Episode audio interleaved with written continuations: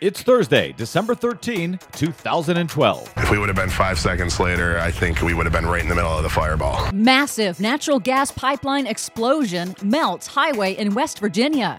More bad news for wolves, this time in Michigan. Plus, there they go again. One person's stimulus is another person's wasteful spending. House Republicans threaten to hold Hurricane Sandy disaster funds hostage. All of that and more straight ahead. From BradBlog.com, I'm Brad Friedman. And I'm Desi Doyen. Stand by for six minutes of independent green news, politics, analysis, and snarky comment. The administration needs to be realistic and approve this pipeline immediately. It's about time we start laying pipe. Um, just look it up on urbandictionary.com. This is your Green News Report.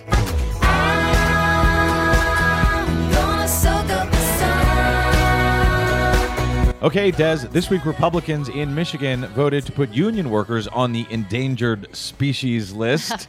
What other trouble are they currently causing that uh, puts them in today's Green News Report?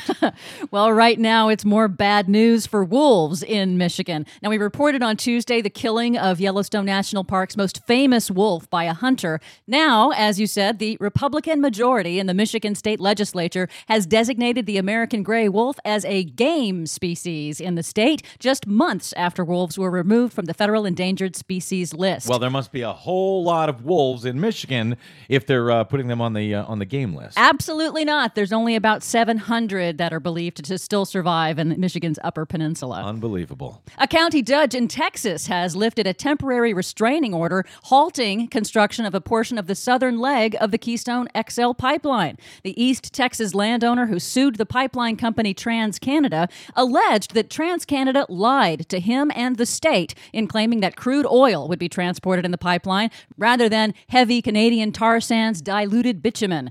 In lifting the order, the judge said landowner Michael Bishop had, quote, raised some interesting questions, but had already accepted payment for allowing TransCanada to use his land and thus could have nothing else to stop it with. So he's saying that TransCanada misled him about the type of oil that would be going through this pipeline, and in fact, this heavier tar sands oil. Uh, he, he didn't understand what it was. He's arguing that diluted bitumen is not actually crude oil since it has to be processed when it comes out of the ground. So that's his basis. Bitumen? Yes, bitumen. All right. Back to the Urban Dictionary, I guess. Pipeline explosion in West Virginia. If we would have been five seconds later, I think we would have been right in the middle of the fireball. I thought someone was blowing up dynamite on the side of the road, honestly. And just the ground coming up into the sky. The National Transportation and Safety Board is investigating the cause of a massive explosion and fire on an interstate natural gas transmission pipeline on Tuesday. The fire was so intense it melted four lanes of a highway near Charleston, West Virginia. No deaths, but several residents were injured in the fire. Chunks of mountainside and interstate flying with such force they actually crashed through the roof inside his house. Daryl knew he lived close to a transmission gas line, but exactly how close and the risks involved, well, he had no idea. Watchdog groups say the increase in high profile pipeline disasters in recent years indicates that federal pipeline safety inspections are unable to keep up with the increased volume in natural gas and oil production in the U.S. But as local station WSAZ reports, one resident has his own safety plan. And that's to move as far away from gas lines now as possible. Any massive wind farm disasters this week? Uh, no, not recently. Any terrible solar spills? no, turns out not a one. Imagine that.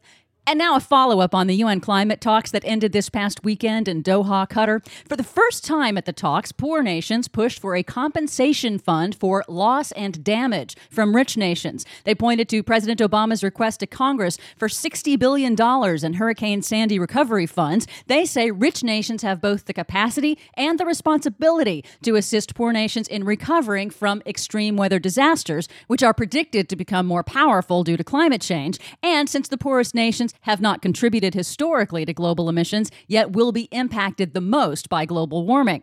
But Republicans in the U.S. Congress are already threatening to hold Hurricane Sandy recovery funds hostage. Of course they are. Just as they did after Hurricane Irene and other recent disasters, House Republicans are already suggesting that any disaster relief funding should be offset by cuts elsewhere. Here's New Jersey Republican Representative Scott Garrett on CNBC. We're at 239 billion dollars in deficit, I think, in the first couple of months of this year, and they're talking about adding $60 billion on top of that. If New Jersey doesn't get that spend, even if it's a little bit wasteful, for heaven's sake, Yeah. we're really going to be hurt. Sure. So, so one person's stimulus is another person's wasteful spending.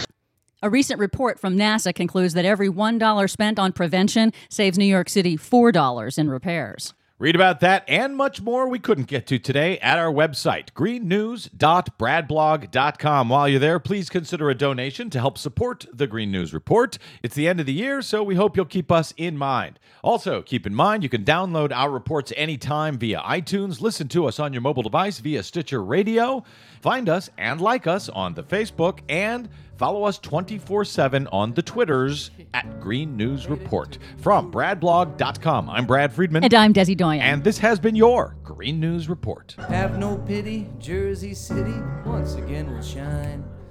With Holmdel, Cape May, Phillipsburg, I like our state just fine. Jersey girls go do do do do do do.